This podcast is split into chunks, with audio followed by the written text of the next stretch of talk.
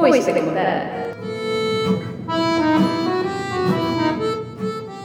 Con Ana María Islas Y Fátima Caballero.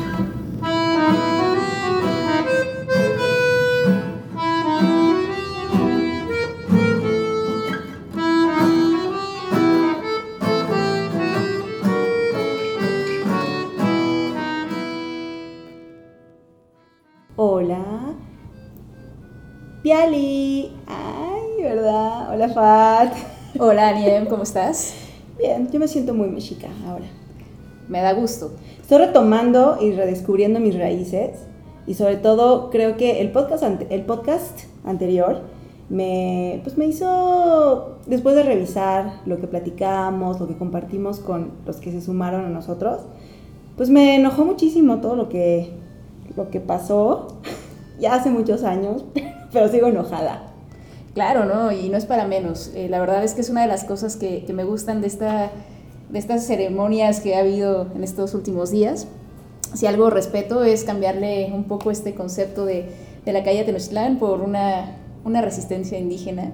Porque a fin de cuentas sí fue eso, creo, ¿no? A partir de ese momento, eh, estos pueblos indígenas que todavía existen han estado resistiendo, ¿no? Y sí fue una, una cosa terrible lo que pasó Sí, 500 años. Y además creo que eh, recordarlo de una manera, como decíamos, resignificar y sobre todo de ahí empezar a rascarle, rascarle y tratar de imaginar lo inimaginable, porque pues ya básicamente vinieron y nos chingaron, ¿no? ¿Y a qué me refiero con eso? Pues que ya tenemos un sesgo que está muy dentro de nosotros para poder hablar y poder imaginar cómo era México antes de la llegada de los europeos. Eh, entonces e- es muy difícil poder imaginarnos cómo era antes, ¿no? Pero es, es una invitación a hacerlo, este podcast. Entonces teníamos eh, muy pendiente hablar de un personaje que creo que le debemos una buena eh, resignificación y sobre todo pues darle el valor que merece lejano a lo que nos enseñaron por muchos años. Justo, creo que resignificar es la palabra eh, de este personaje del que vamos a hablar hoy y bueno, algunas otras. Eh, y en general, ¿no? Creo que la historia oficial que nos han enseñado desde chiquitos, chiquitas, chiquites, ha sido una historia llena de, de sesgos. Sesgos que ya comentábamos la vez pasada, patriarcales, católicos, eh, occidentales. Y sí, el personaje del que vamos a hablar hoy creo que eh, merece muchísimo esta resignificación. Muy bien, y pues tenemos que ponerle un nombre porque ya hace un momento Fátima me decía, a ver, no, no, no, no, no, no sabemos, no, no hay registro, pero pues hay que ponerle un nombre para, referirnos a ella. Eh, Malinali, me gusta, me gusta decirle Malinali porque significa la hierba que reverdece. Yo le decía a Fatish que si de ahí quizá venía este rollo de que ahora a las mujeres que somos rebeldonas nos dicen, "Eh, eres bien mala hierba. Pero bueno, Malinali, Malin, Sin, Malinche, Marina. ¿Cómo, cómo le vas a llamar tu Fat? Yo creo que voy a usar el, el Malintzin. Eh, hace un rato te comentaba, ¿no? Que esto de Malinali, a mí me encantaría saber que ese fue su nombre, su nombre de pila, su nombre de nacimiento, pero es difícil saberlo. Se ha especulado un poco con este nombre, eh, porque, ¿por qué se llama así? Bueno, eh, a fin de cuentas ella fue bautizada cuando, se la, cuando el, el, el- el gobernante de Tabasco, ahí en la batalla de Centla, se las da, entre otras 19 mujeres, a los, a los españoles. Ellas la- ellos la bautizan y le ponen el nombre de Marina. Entonces, esto obviamente no, no es algo mío, es, es algo que han estado estudiando eh, lingüistas y etnohistoriadores. Por ahí Berenice Alcántara tiene un, un articulito por ahí acerca de, esto, de esta derivación del nombre. Al rato les vamos a recomendar este grandioso documental que creo que, que viste, eh, Aniel. Sí lo vi, Fátima me lo pasó y, y debo decir, me sacó algunas ampollas, pero bueno, en general me gustó, me gustó. Sí. Y ahí justo eh, es muy importante hablar de esto del nombre, ¿no? Eh, parece que su nombre deriva de, de- de- el Malinche o Malintzin, deriva de, esta, de este bautismo de los españoles. Se especula que quizá era Marinali porque a veces bautizaban un poco tomando en cuenta el nombre original, entonces quizá le sonó a que el nombre náhuatl de ella podía sonar a Marina y por eso le pusieron así. Pero bueno, no, desgraciadamente Ana, no podemos saber cómo se llamaba realmente de nacimiento esta, esta mujer. Oye, pero ahorita que hablamos de los nombres y de la importancia, pues ya mencionamos en el episodio pasado cómo para los mexicas los nombres tenían venían de la naturaleza, venían de esta relación que se tenía y respeto de la naturaleza. Entonces por eso yo decía lo de la hierba que reverdece, porque así como Cuauhtémoc Águila, imagina todo ello, pues tenían otro significado, no eran como Ana, José, ¿no? María y bueno, yo tengo esos dos nombres, pero tú, tú no, tú Fátima eres mucho más árabe.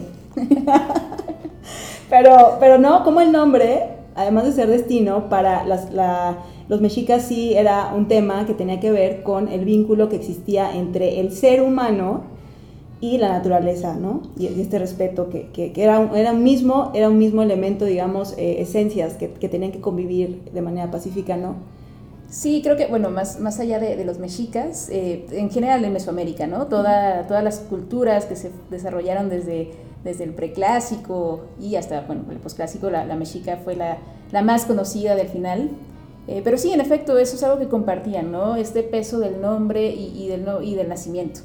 Eh, en, quizá en algún otro episodio vamos a hablar de, de, los signos tanto eh, un poco de los actuales, de los que usamos el zodiaco, pero ellos tenían su, su propia su, propio, su propia especie de zodiaco. Perdonen por llamarle zodiaco, yo sé que no lo era.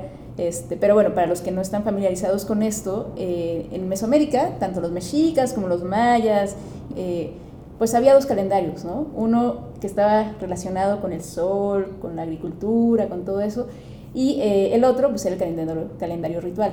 Para los mexicas era el Tonalpohualli. Entonces sí, definitivamente, con base en el día en que nacías, eh, tenías un destino que cumplir. Y el nombre también eh, tenía que ver con eso. Sí. Eh, por ahí hay una novela para niños. Ya voy a empezar con Federico Navarrete. Este, pero bueno, les recomiendo que lean Huesos de lagartija. Es que Federico Navarrete es, es, es muy bueno para divulgar esto. Es una novela que es para niños. Y justo ahí el personaje, su nombre, este, que es, es un personaje ficticio pero a, lo que va es a eso, ¿no? Él había nacido en el Día de la Lagartija, el nombre era Cotzpalomitl, ¿no? que hacía alusión a esta lagartija, y por eso tenía un destino que cumplir. Entonces sí, no tener el nombre original de esta mujer tan, tan importante como fue eh, Malintzin, que ahorita veremos por qué, eh, es terrible para mí, ¿no? O sea, no, no poder saber realmente cuál era su, su, su nombre, ¿no? Sí, y ahí venía marcado, además de, además de la energía que estaba vigente en el día que uno nacía, también había un número, ¿no? Y también ahí iba dependiendo, y creo que de ahí, incluso como el zodiaco actual que lo decimos, también existía eh, esta energía que determinaba si podías o no estar con cierta persona, o si, porque tener un hijo, por ejemplo, no era lo mismo, o sea, como es mi hijo nada más y ya, ¿no? Sino era un hijo de la comunidad. Entonces, era otra, otra visión de, dinámica a partir de las energías disponibles que estaban y que iban a, acompañar junto con tu nombre, tu esencia y tu rol en, en, la sociedad en ese entonces, ¿no? Entonces, bueno, vamos a llamarme, llamarle Malin Sin, que además el Sin, que es con cariño, ¿no? Y creo que ahí, Fátima, también es interesante compartir, para los que no lo saben, o los que ya lo saben, hay que recordarlo, que para las culturas antiguas, y ahorita que mencionabas lo de la naturaleza, también los mapuches, por ejemplo, ¿no? Que usan mucho, eh, retoman el nombre de la naturaleza, el respeto era amor, el amor era respeto. O sea, es, distinto a esta visión europea de respeto a partir del miedo, respeto a partir de la imposición o de la sumisión. Entonces, si partimos también el sin, el malin sin, es, habla de un cariño, respeto y sobre todo, eh, si podemos también imaginar y resignificar el respeto como algo cariñoso que tenemos hacia los demás, hay que decirle entonces malin sin. Sí. ¿Te parece? Sí, y porque además del respeto, del cariño, ajá, justo el respeto. Eh, la terminación in se usaba en, en náhuatl, es, un reverencial, ese es el término. Este, y sí, se usaba justo para las personas de muchísimo respeto. Eh, generalmente las personas nobles, este, y, o bueno, los ancianos también, etcétera, pero es, es, es, un, es un indicador de muchísimo respeto, que es muy importante eh, para justo hablar de este personaje, ¿no? Este, este papel que tenía ante los ojos de esta de, los pueblos ¿no? de, de, Mesoamérica. De, de, nuestro México. De nuestro México. No México. No, no México. México. Hay que hablar mexicano un poquito, ¿eh? De vez en vez. Oye, Fat, ¿qué se sabe de, de Malintzin? ¿Qué se sabe de Malintzin? Por ahí, eh, unos dicen no, eh, que era esclava, que era hija de nobles, que era una, una mujer muy curiosa, que le gustaba aprender de otras lenguas, que era incluso quizá su misma curiosidad hizo que se quisieran deshacer de ella o quién sabe. A ver, un poquito Fat, lo que sabemos, pero también invitarlos a imaginar lo que pues no sabemos, pero que pudiéramos acercarnos a, decir, bueno, a ver, hay que quitarnos un poquito el sesgo y tratar de, de hablar de ella con lo que, lo que hemos eh, venido sabiendo muchos años, pero también lo que, lo que podemos nosotras compartir sobre, sobre ella. Sí, eh, justamente Malin Sin es un personaje que no está eh, del todo comprendido por la escasez de fuentes y sobre todo por el, el sesgo, el mismo sesgo del que hemos estado hablando, de estas fuentes ¿no? que hicieron los europeos, eh, o incluso los pueblos ya eh, todavía indígenas durante la colonia, pero que ya tenían esta carga eh, occidental, patriarcal, etc. ¿no? De Marinsim sabemos poco, o sea, se sabe que pudo haber nacido cerca de Coatzacoalcos, ahí por sur de Veracruz, en esta zona Soque-Popoluca. Este, probablemente esa fue su primera lengua. ¿no? después, como esa, esa zona, probablemente era un lugar llamado Lutla. Este, en esa zona se hablaba, era, pues fueron tributarios de la Triple Alianza, estuvieron controlados por la Triple Alianza, o sea, los mexicas. Eh, y entonces por eso se sabe que pues hablaban náhuatl, ¿no? Siendo muy joven. Ahora, esto de que si era una princesa y que su mamá por casarse con un hombre eh, la, envió como esclava para desaparecerla, eh, eso no lo sabemos. O sea, realmente también es un personaje que ha sido muy novelado. Hay muchísimas historias que hablan de Marinsin, pero desde, desde la ficción. Y se vale ser, o sea, cuando hay pocas fuentes, se vale imaginar. Eh, desgraciadamente esta ficción de pronto nos lleva a desdibujar terriblemente a este personaje. ¿Qué pasa con ella? Lo que sí se sabe es que eh, fue de alguna u otra forma, no sabemos por qué, con claridad, bajo qué condiciones, pero sí llegó a ser una especie de esclava en el área maya, ahí en la zona de Tabasco. Entonces, los mayas de Tabasco, eh, pues bueno, tenían este sistema de, de, tener esclavas, etc., pues, las vendían, ¿no? Entonces ella llega ahí. Cuando llega Cortés en, en 1519 a Tabasco, libran una batalla muy importante que es la, la batalla Centla. En el podcast pasado creo que mencionamos esto de, de, de Pedro Alvarado llegando en el caballo y si, y si no, ya lo hablaremos en alguno otro. Pero bueno, en esta batalla que ganan los españoles, eh, como pues en señal de alianza, ella es regalada o, ofrendada a los, a los, a los españoles eh, para hacer una alianza. O sea, esto de dar mujeres en la época prehispánica y en muchas otras épocas, ¿no? Es más allá que pues, un regalo como objeto, es sellar una alianza. Entonces ella era una tlacotzin, una, una especie de esclava. De ahí lo que sabemos es poco. Eh, después de eso, debido a, a su bilingüismo, y que después se volvió trilingüe, pues sirve mucho a Cortés para traducir. ¿Por qué? Porque, y esa es la larga historia, Cortés tenía un español consigo que habían rescatado en la península de Yucatán, de nombre Jerónimo Aguilar. Me cae súper bien. Esa historia me, me, da mucha gracia porque la vinculo como, lo imagino totalmente que naufragó y se quedó ahí el hombre este. ¿Cómo no se volvió loco? Eh, pues tuvo que sobrevivir. De hecho, bueno, no fue el único que naufragó, naufragó con Gonzalo Guerrero y con, incluso había dos mujeres en ese naufragio. Es, solo que a los demás españoles que lograron sobrevivir, que fueron capturados por los mayas, parece que los mayas también los tenían en trabajos forzosos. se, invertían los papeles. Eh, ahí sí, bueno, sí, ni modo. y pues estos dos hombres, Gonzalo Guerrero y General Aguilar, lograron sobrevivir. Jerónimo era cura, ¿no? Entonces por eso él nunca hizo vida ahí. Jerónimo, eh, Gonzalo Guerrero, por, por, el contrario, se casó, tuvo hijos, bueno, obviamente casarse me refiero a una alianza maya, ¿no? Este, eh, y él ya, de hecho, después combatió contra los españoles, ¿no? Eh, en, la década de los 40. Y Jerónimo Aguilar no, cuando ve a Cortés y se entera que están, no, por supuesto que me voy contigo. Dice, estos son los míos, Estos son los míos, sí. Pero él aprende. Él aprende. ¿Cuánto tiempo estuvo? Siete años el hombre. Bueno, hizo algo al menos de su vida. Hizo eso, em, sí. Y se puso a, estudiar, se puso a estudiar. Totalmente. Entonces él era bilingüe ya. Sí. Entonces imagínate, ahí es, y aquí voy a empezar a sacar esto que, que, decía yo la, vez pasada. Eh, la verdadera conquistadora para mí, para mí Fátima, no lo tiene que compartir, la verdadera conquistadora, si, si es que se le tiene que hablar de un conquistador, o sea, si tenemos que depositar ese papel en un personaje, esa eh, no, fue, no fue Cortés, ¿no? Esa fue Malinche. Porque a fin de cuentas, la conquista militar, pues pudo haber fracasado enorme y enormísimamente, como dicen los documentos, este, sin la intervención de una, de una diplomática como ella, sin, sin el conocimiento del territorio de una persona como ella sin la inteligencia de una persona como ella. Entonces, bueno, eh, eso es lo que pasó. Fue una, un golpe de suerte de, Cortés y los españoles que llegaron a Marín sin a su vida.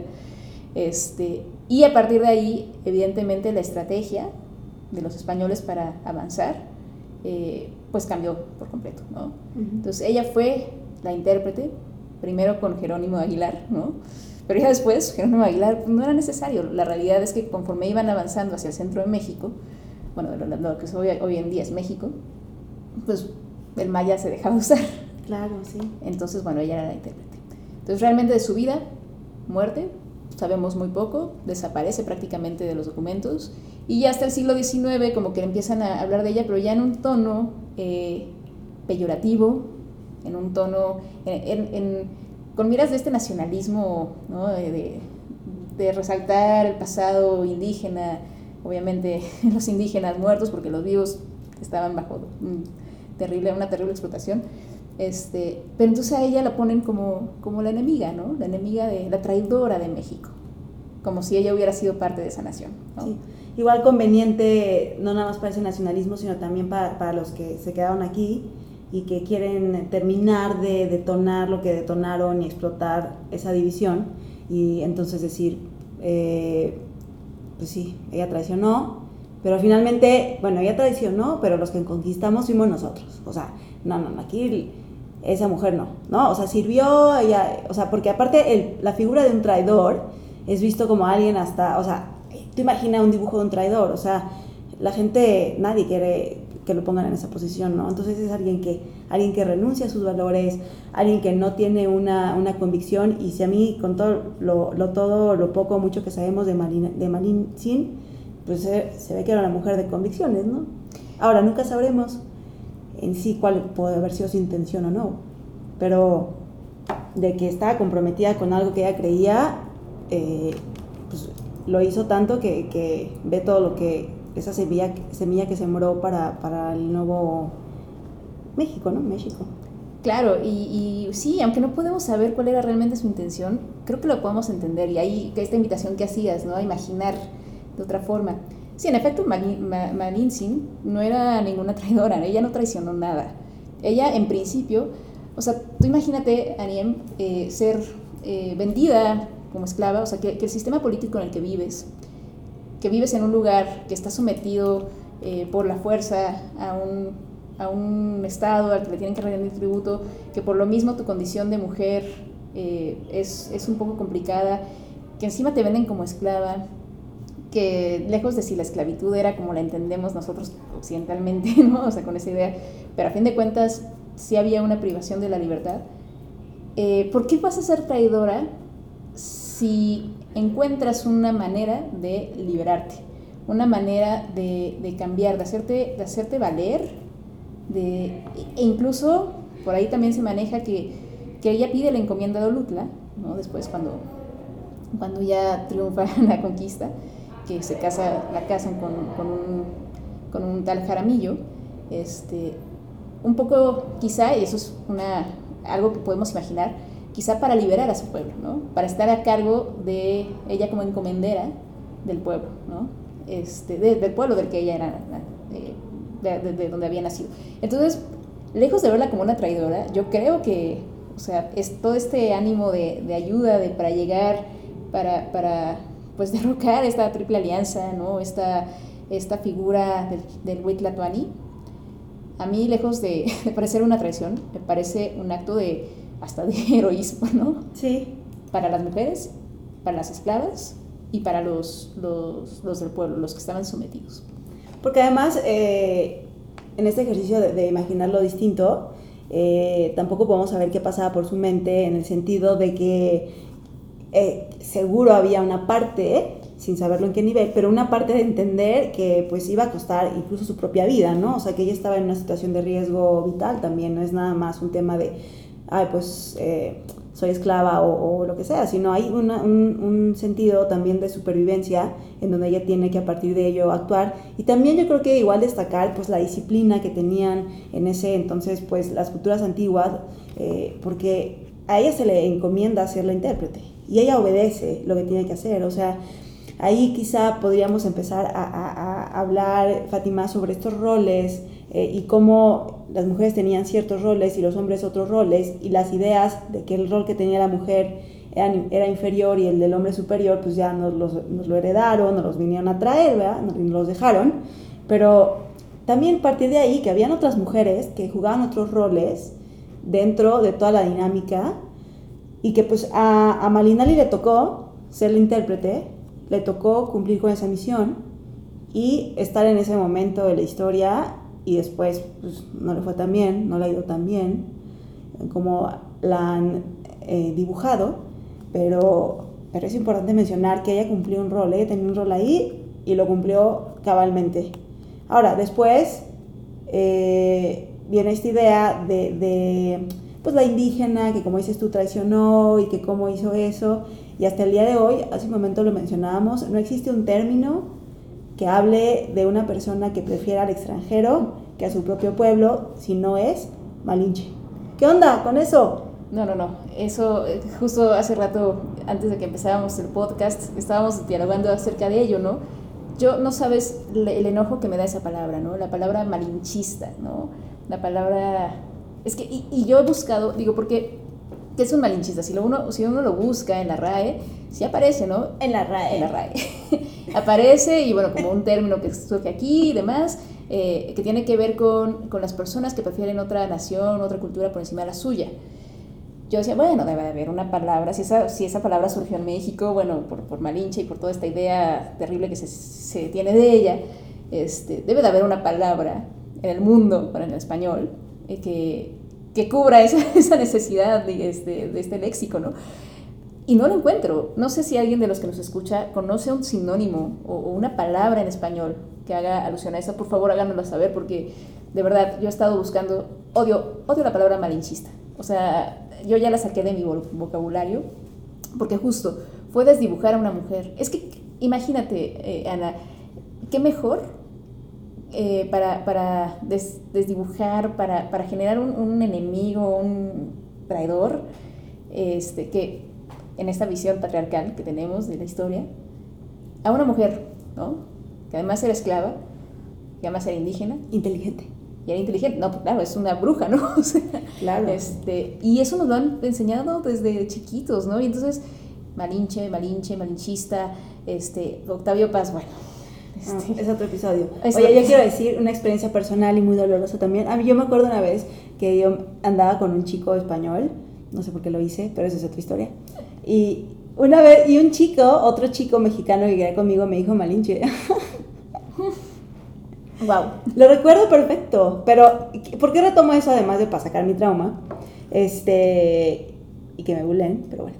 Este, saco a Isofat porque, porque en este documental que mencionamos al principio, que me invitaste a ver y que lo vi, que como que en principio dije, ay, pero ¿por qué están güeros gringos eh, hablando en inglés sobre algo muy, ya sabes, me, me me empezó aquí el sentimiento nacionalista, pero bueno, entiendo las circunstancias. Pero mi punto es que agradezco que en ese documental no se habló de la relación Malinali-Cortés desde el amor romántico, ¿no? Porque entonces ahí ya yo me iba a enojar muchísimo y de decir, ¿qué onda? O sea, y, bueno, lo menciono porque muchas veces se habla, ¿no? De que si fueron amantes, de que si se enamoraron, o sea, a ver, no, wait, no es así. Y creo que ahí igual vamos a dar dos pasitos atrás, Fat, para hablar de eh, cómo es eh, una visión distinta a la que nos impusieron de cómo debe ser la relación entre un hombre y una mujer. O sea, llegó la religión católica, llegó esta perspectiva europea y nos vino a cambiar todo. Entonces, vamos a un corte, ¿te parece? Me parece muy bien. Y volviendo, hablamos de eso. Agradecemos de nuevo que no hayan hablado sobre el amor romántico entre Marinari y Cortés y retomamos otros puntos que nos faltan. Me parece muy bien. Va.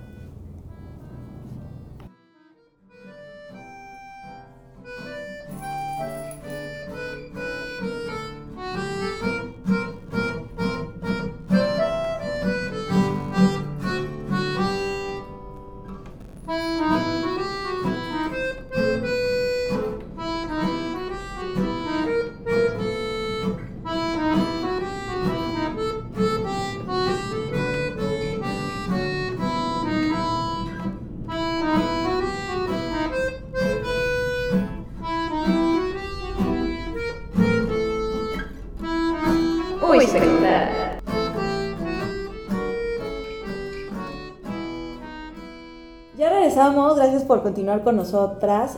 Si nos han aguantado, eh, good. Ay, sí. Oye, Fat, antes de irnos al corte, al breve corchete musical, Estamos hablando de este documental que tú me recomendaste ver y te agradezco muchísimo y que además se encuentra en YouTube. ¿Cuál es el nombre?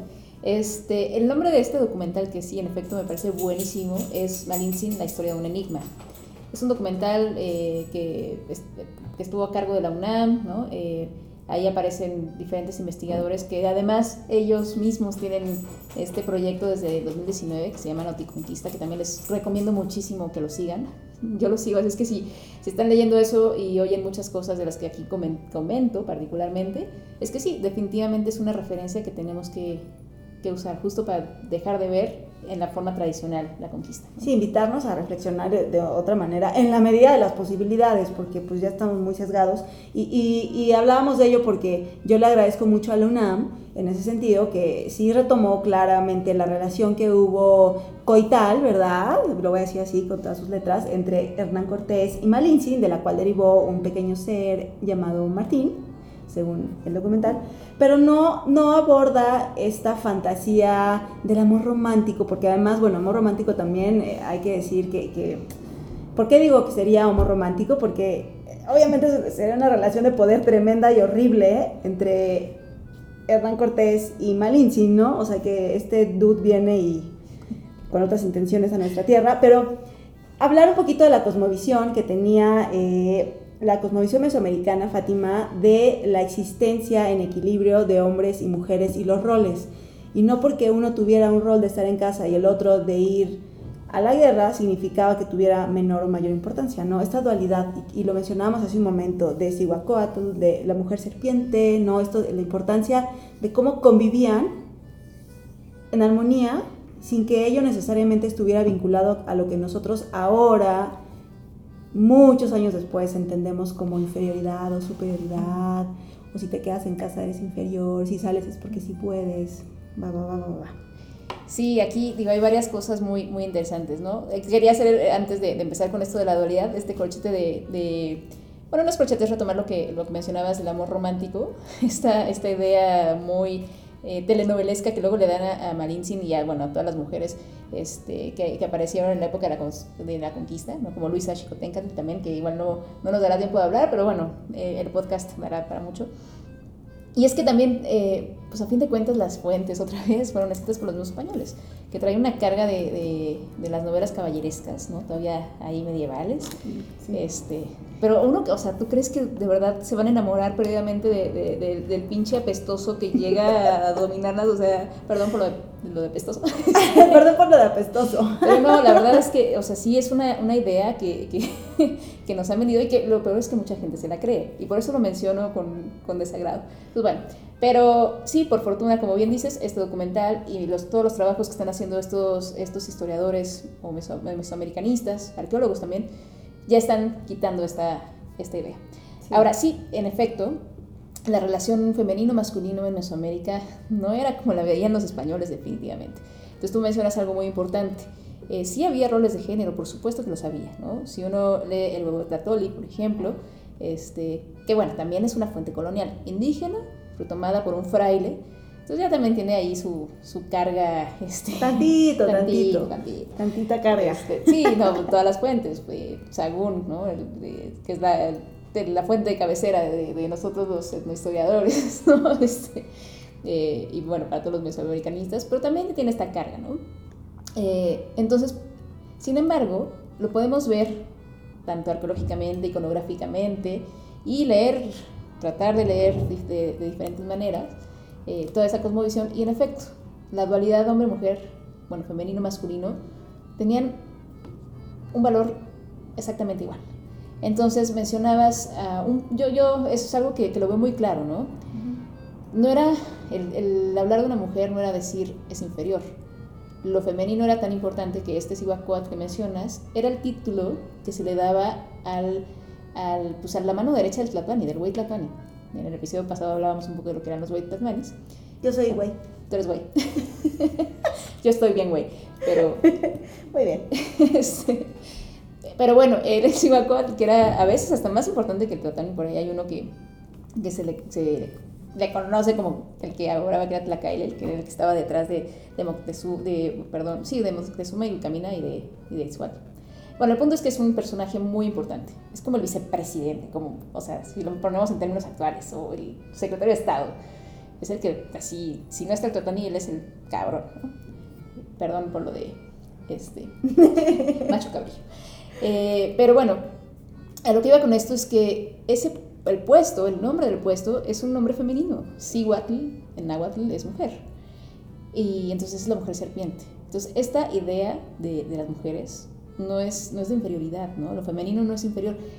Bien mencionas, había roles. Evidentemente, sí, las mujeres se encargaban de tejer, ¿no? Las mujeres se encargaban de barrer, de, quizá de, estar en, el hogar. Eso no significa que no pudieran tener otros cargos. Había mujeres tlacuilos, los tlacuilos eran los que hacían los escribas, ¿no? Los que hacían los, los códices. Eh, las mujeres también podían acudir al Calmecac, a la escuela. Eh, e incluso, este es algo que también por la falta de fuentes, otra vez lo mismo, no conocemos mucho, pero se habla de una, una que estuvo entre el gobierno de Moctezuma y Huicamina y el, y el gobierno de Arzayacatl, ¿no? que era su hijo. Eh, y gobernó cuatro o cinco años como Huitlatlani. O sea... ¡Wow! O sea, ella fue la primera jefa de gobierno. Digamos que sí. eh, sí, Atotosli era, era su nombre, parece que era la hija de Moctezuma y Huicamina, y bueno, por alguna razón sus hermanos no eran acreedores a, ser, no fueron acreedores a ser platuanis. Y ella, en aras de continuar con el linaje, eh, ella subió al trono. También la importancia de las mujeres. Sí, si bien definitivamente eh, en todo Mesoamérica predominó, no fue lo único, predominó los, predominaron los gobernantes hombres. Para el caso maya del clásico también. Sin embargo, y en el, en el caso maya del clásico, el clásico, recuerden, a todos los que nos escuchan, este, es bueno, más o menos del 200 después de Cristo al 900. Lo voy a apuntar. Después de Cristo. Pero en esa época, por ejemplo, en, en, en el área maya hubo varias ajaus mujeres, ¿no? El ajau era, tenía este papel de, de gobernante. Eh, una de las más conocidas es la abuela de Pacal, y de Pacal II. Si ustedes visitan Chiapas siempre van a ver cabezas de Pacal por todos lados, bueno, él. Y su madre, su madre, por ejemplo, fue la que dio legitimidad al gobierno de Pacal y aparentemente estuvo como Ahau, un poco como corregente de su hijo, pero también a fin de cuentas ella es la que, la que, la que dejó, la que hizo que este, esta dinastía pudiera establecerse. ¿no? Lo mismo acá, entre los mexicas, ya del postclásico. Entonces, de pronto, otra, otro personaje de Cuichpo, eh, más conocida como Isabel Moctezuma, la hija de Moctezuma Xocoyotzin, no Iwicamina, sino Xocoyotzin, quien cuando llegan los españoles estaba aquí, sobrevivió a la noche triste, se casa con Cuitláhuac, que fue el penúltimo Tlatuani, y gracias a esa alianza con Cuitláhuac, Cuitláhuac es que pudo eh, subir al trono, porque tenía que, que mantenerse esta, este linaje de Moctezuma, este, bueno, esta misma línea pues. Y después la casan con Cuauhtémoc cuando muere Cuitláhuac de viruela. Entonces, a fin de cuentas, eh, no es que la mujer haya sido como, ah, la, la esclava y que te caso porque no o sea, era, se sabía que la mujer tenía el prestigio de sangre, digamos, eh, podía mantener toda esta dinastía importante.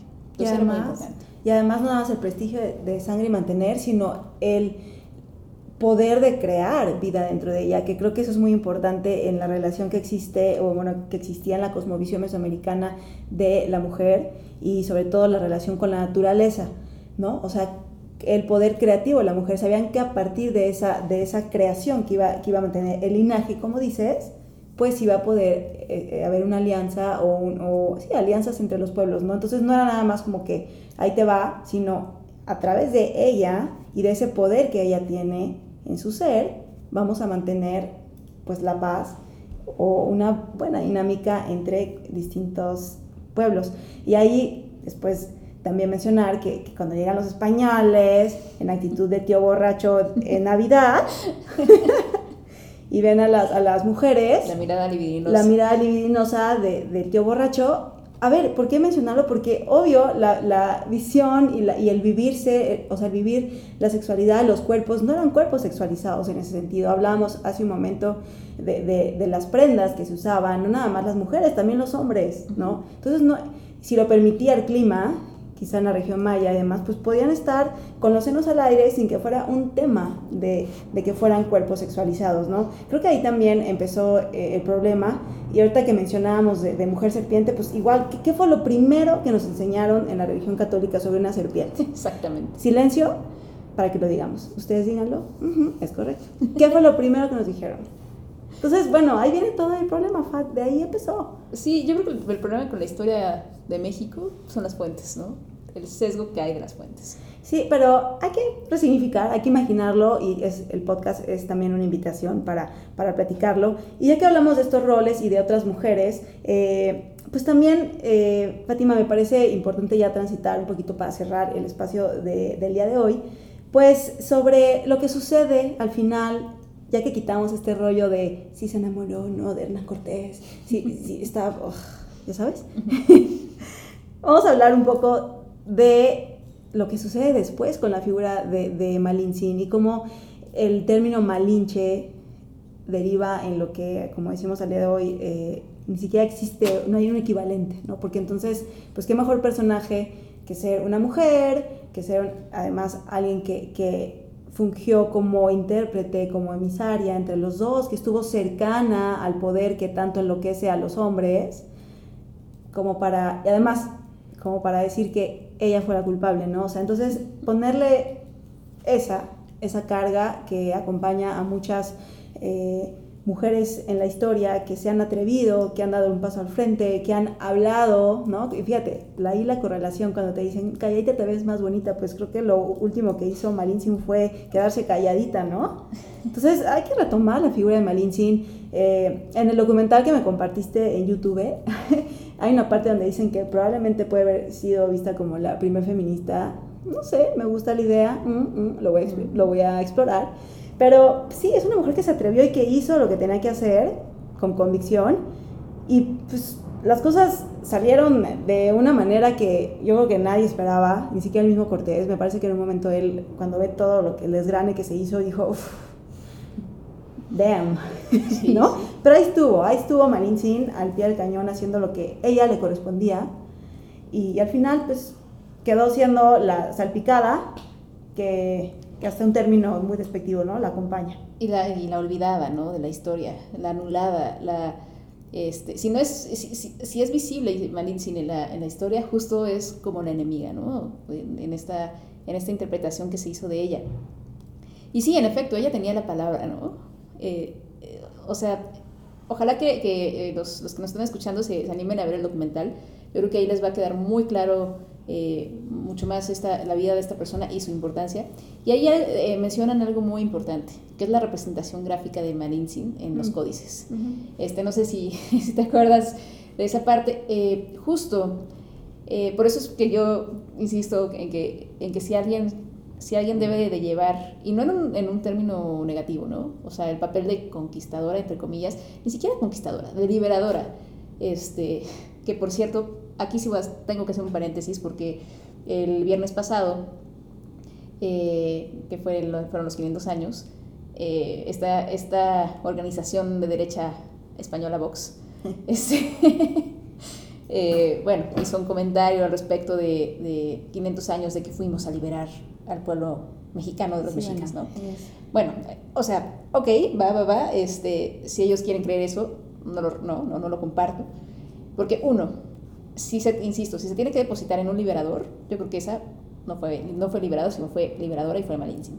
Y dos, en efecto, eh, eh, la conquista no fue tal necesariamente. O sea, eh, los pueblos mesoamericanos son los que hicieron la guerra de conquista. O sea, los pueblos mesoamericanos fueron los que plagaron de gente las huestes de Hernán Cortés, que eran 500, 400 hombres, ¿no? O sea, 500 en total y ya luego cuando llega Pánfilo de Narváez y eso, que por cierto ahí venía una mujer que también se unió a las huestes de, de Cortés, una española.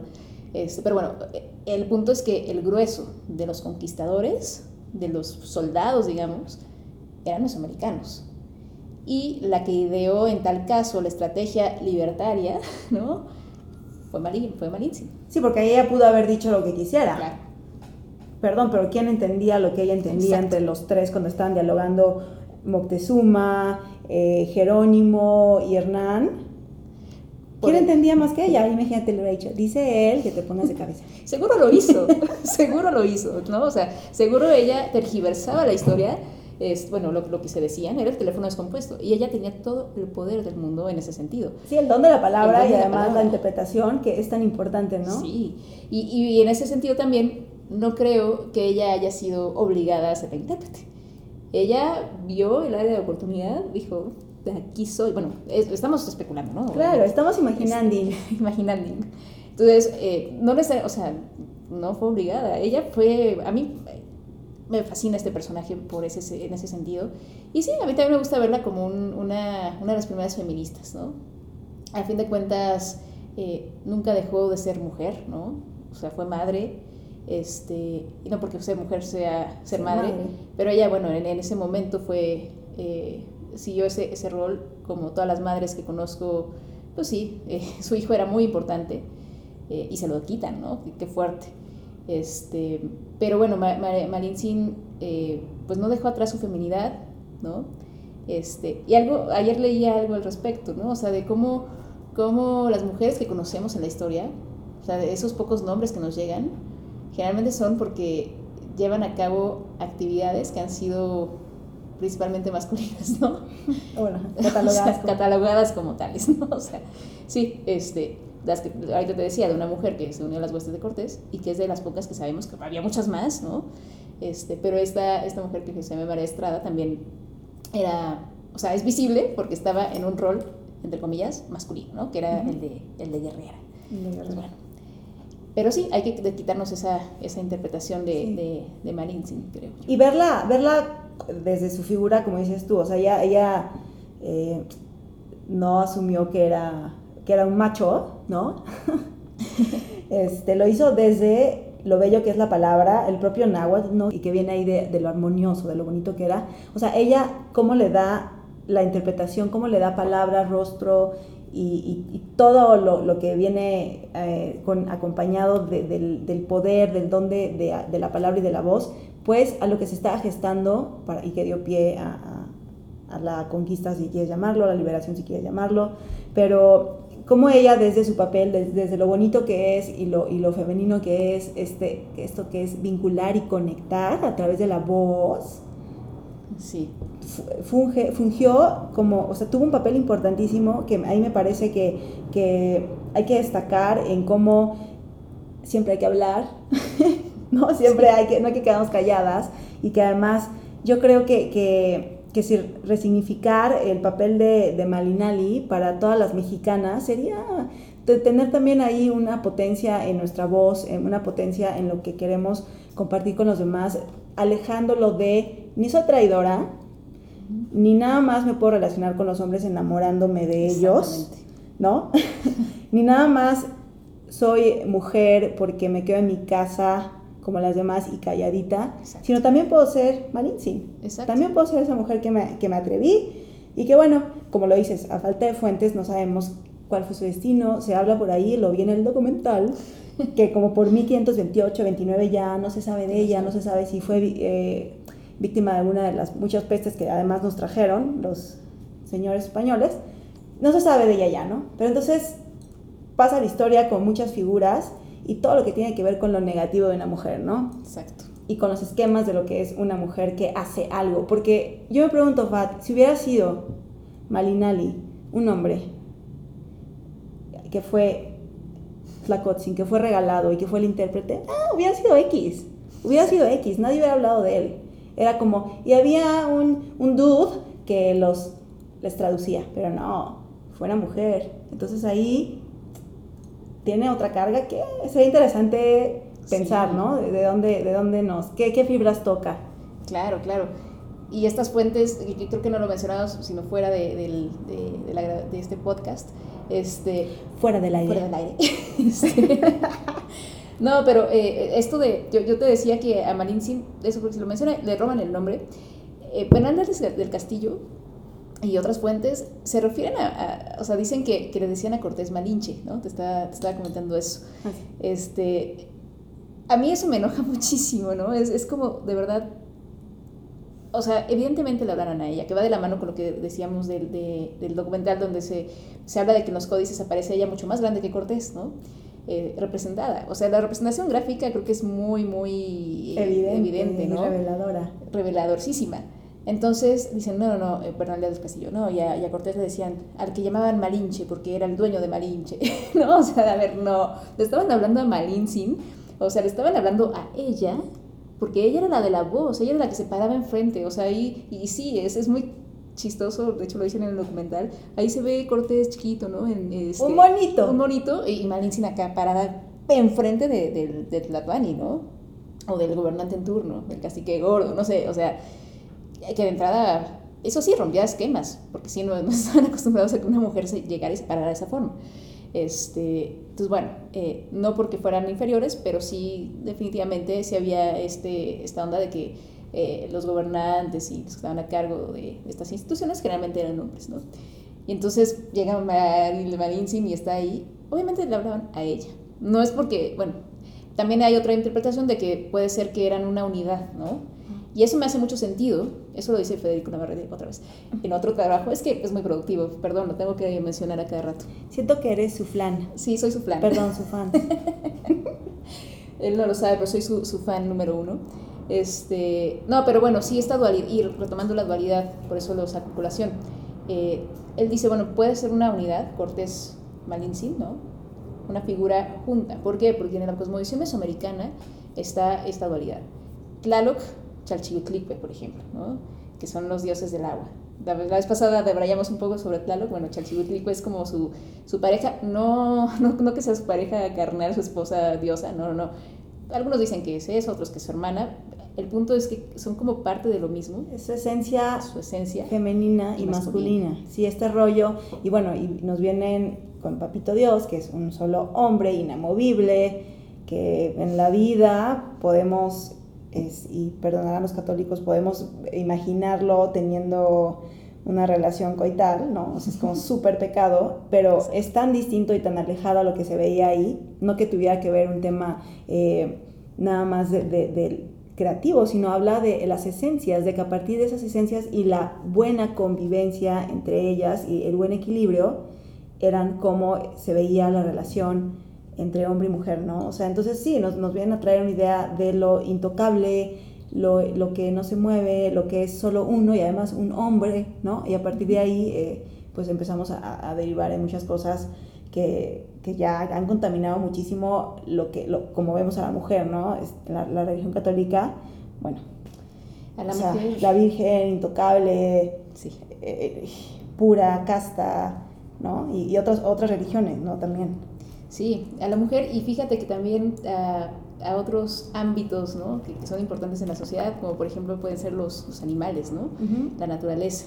Sí, creo que la, la relación naturaleza y, y, lo, quizá lo que hablábamos al inicio, Fat, ya para cerrar, eh, de los roles y el cariño, el, el, el amor como el respeto y el respeto como amor, vamos a hablar en el siguiente podcast sobre podcast. en el siguiente podcast. En el podcast. En el podcast vamos a hablar sobre esta relación, esta, esta relación que, que, se tenía entre la naturaleza, el ser humano como uno solo, los nombres que venían de la naturaleza, eh, la energía, el, el, la parte de, de, la observación, la conexión que existía total y plena entre lo que ocurría en los astros, con lo que ocurría en la Tierra, los ciclos, todo ello y, y los animales, ¿no? Los animales, que también la parte de, trivial, ¿no? Este, aquí ustedes todavía no lo saben, pero bueno, Ana y yo somos fans de los perritos y de todos, oh. los, y de todos los animales peluditos. Este, entonces también vamos a retomar esta, esta relación que tengo, había... Tengo un imán para los animales. sí. okay, lo siento. Mientras no seas Monster Magnet. No, no. Este. es difícil distinguirlo, pero hablemos, hablemos Entonces, de eso. Hablaremos de eso, de los, de los perritos, todos los rufcitos, este, caballos que también fueron muy importantes al llegar los españoles, evidentemente, porque aquí no había. Hablaremos un poco de eso y obviamente de ya de, de lo más eh, lo, que, lo que tiene que ver más con la cosmovisión, ¿no? Esta relación con la naturaleza. Naturaleza, respeto, tiempo, cariño, amor, entender que, que se volvía a la tierra, que se alimentaba la tierra, que no era como te lo robo, te lo quito tierra, sino como es un círculo, ¿no? Así es. Bueno, pues llegamos al final del episodio 2 de nuestro podcast. Gracias por resistir. El primero es Aceptamos que estuvimos muy chapulines, brincando de un lugar a otro en los temas, pero esperamos que este haya sido un poco más ameno. Era la emoción de los 500 años. La emoción y muy, mucho nervio, Fat, mucho nervio. Viernes 13 nos, nos, nos presionó, nos presionó. Nos presionó bastante. La emoción también de, de los 500 años, de todo este... Sí, no era pues, viernes 13 y, 13 de agosto, día de mala ya, ya transitamos, ya resignificamos. Ya resignificamos. En algún momento estaremos retomando mucho de lo, de lo que platicábamos en ese primer episodio y también en este. Y bueno, bueno, pues los invitamos a que nos sigan, a que ya eventualmente podríamos abrir una red social para que ahí también estemos conectados, nos critiquen o nos digan lo que sea. Esperemos que, que, que sirvan para... para... Fátima, por ejemplo, antes de irnos, algunas recomendaciones, Fat, algunas que se retomen, es repetir el nombre del documental, algún libro que quieras, que quieras este, recomendar. Yo quisiera recomendar antes que nada una canción de Rebecca Lane que se llama eh, Mala Hierba. Ok. La escucharemos. Igual la próxima ponemos un cachito en el, en el intermedio. Va. Este, y sí, bueno, el documental les recomiendo mucho verlo. Debo decir que es mi documental favorito. no nada más sobre, sobre este, este periodo de la historia o sobre este personaje. En general me parece un documental muy bonito, muy bien hecho, eh, muy bien documentado. ¿no? Entonces veanlo, se llama eh, Marín sin historia un enigma. En algunas plataformas ahí streaming está, pero si no en YouTube lo pueden encontrar todavía. Y bueno, les recomiendo que aprovechen este recurso que está haciendo la UNAM la Noticonquista, ¿no? Berenice Alcántara está retomando Malinsing. Este, hay, hay otras eh, investigadoras que están, que están tratando estos temas, no nada más de Malinsing, sino, sino de, de, las mujeres en general durante la conquista, ahorita por los 500 años. Entonces sigan, busquen Noticonquista. Aquí sí les hago el comercial, porque la verdad es que ha sido un proyecto increíble que han, que han hecho desde hace, desde hace, eh, desde el 19, ¿no?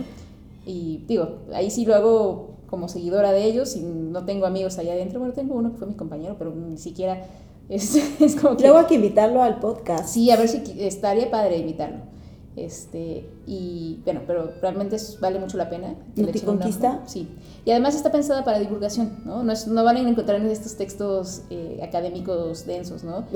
De hecho, ellos que además te alejan, te alejan, tantísimo de todo. O sea, es como, ¿cómo? O sea, ¿por qué, ¿por qué me rebuscas? Exactamente. Entonces ahí pueden buscar, encontrar mucho. Eh, y bueno, eh, pues sí, de sobre Marín Sin. Pues o sea, para reírme y de fondo escuchar a Rebeca Lane, la de Siempre Viva. Es Siempre Viva, en lugar de Mala Hierba, pero dice Mala Hierba. Todo esto por lo de hierba que reverdece, que según yo, y me quiero quedar con la idea, que, que Malin Sin se llamaba Malinali Está bien. Y al menos eh, vamos a nombrarla por todo lo que nos merece. Bueno, Fat, terminamos. Cuídense mucho, les mandamos un saludo y ojalá que se unan al siguiente podcast sobre los animalitos y la naturaleza y bueno, todo lo que les contamos. Y explicaremos el porqué de nuestro apego con los perros. Así es. Cuídense, que tengan un lindo fin de semana. Adiós.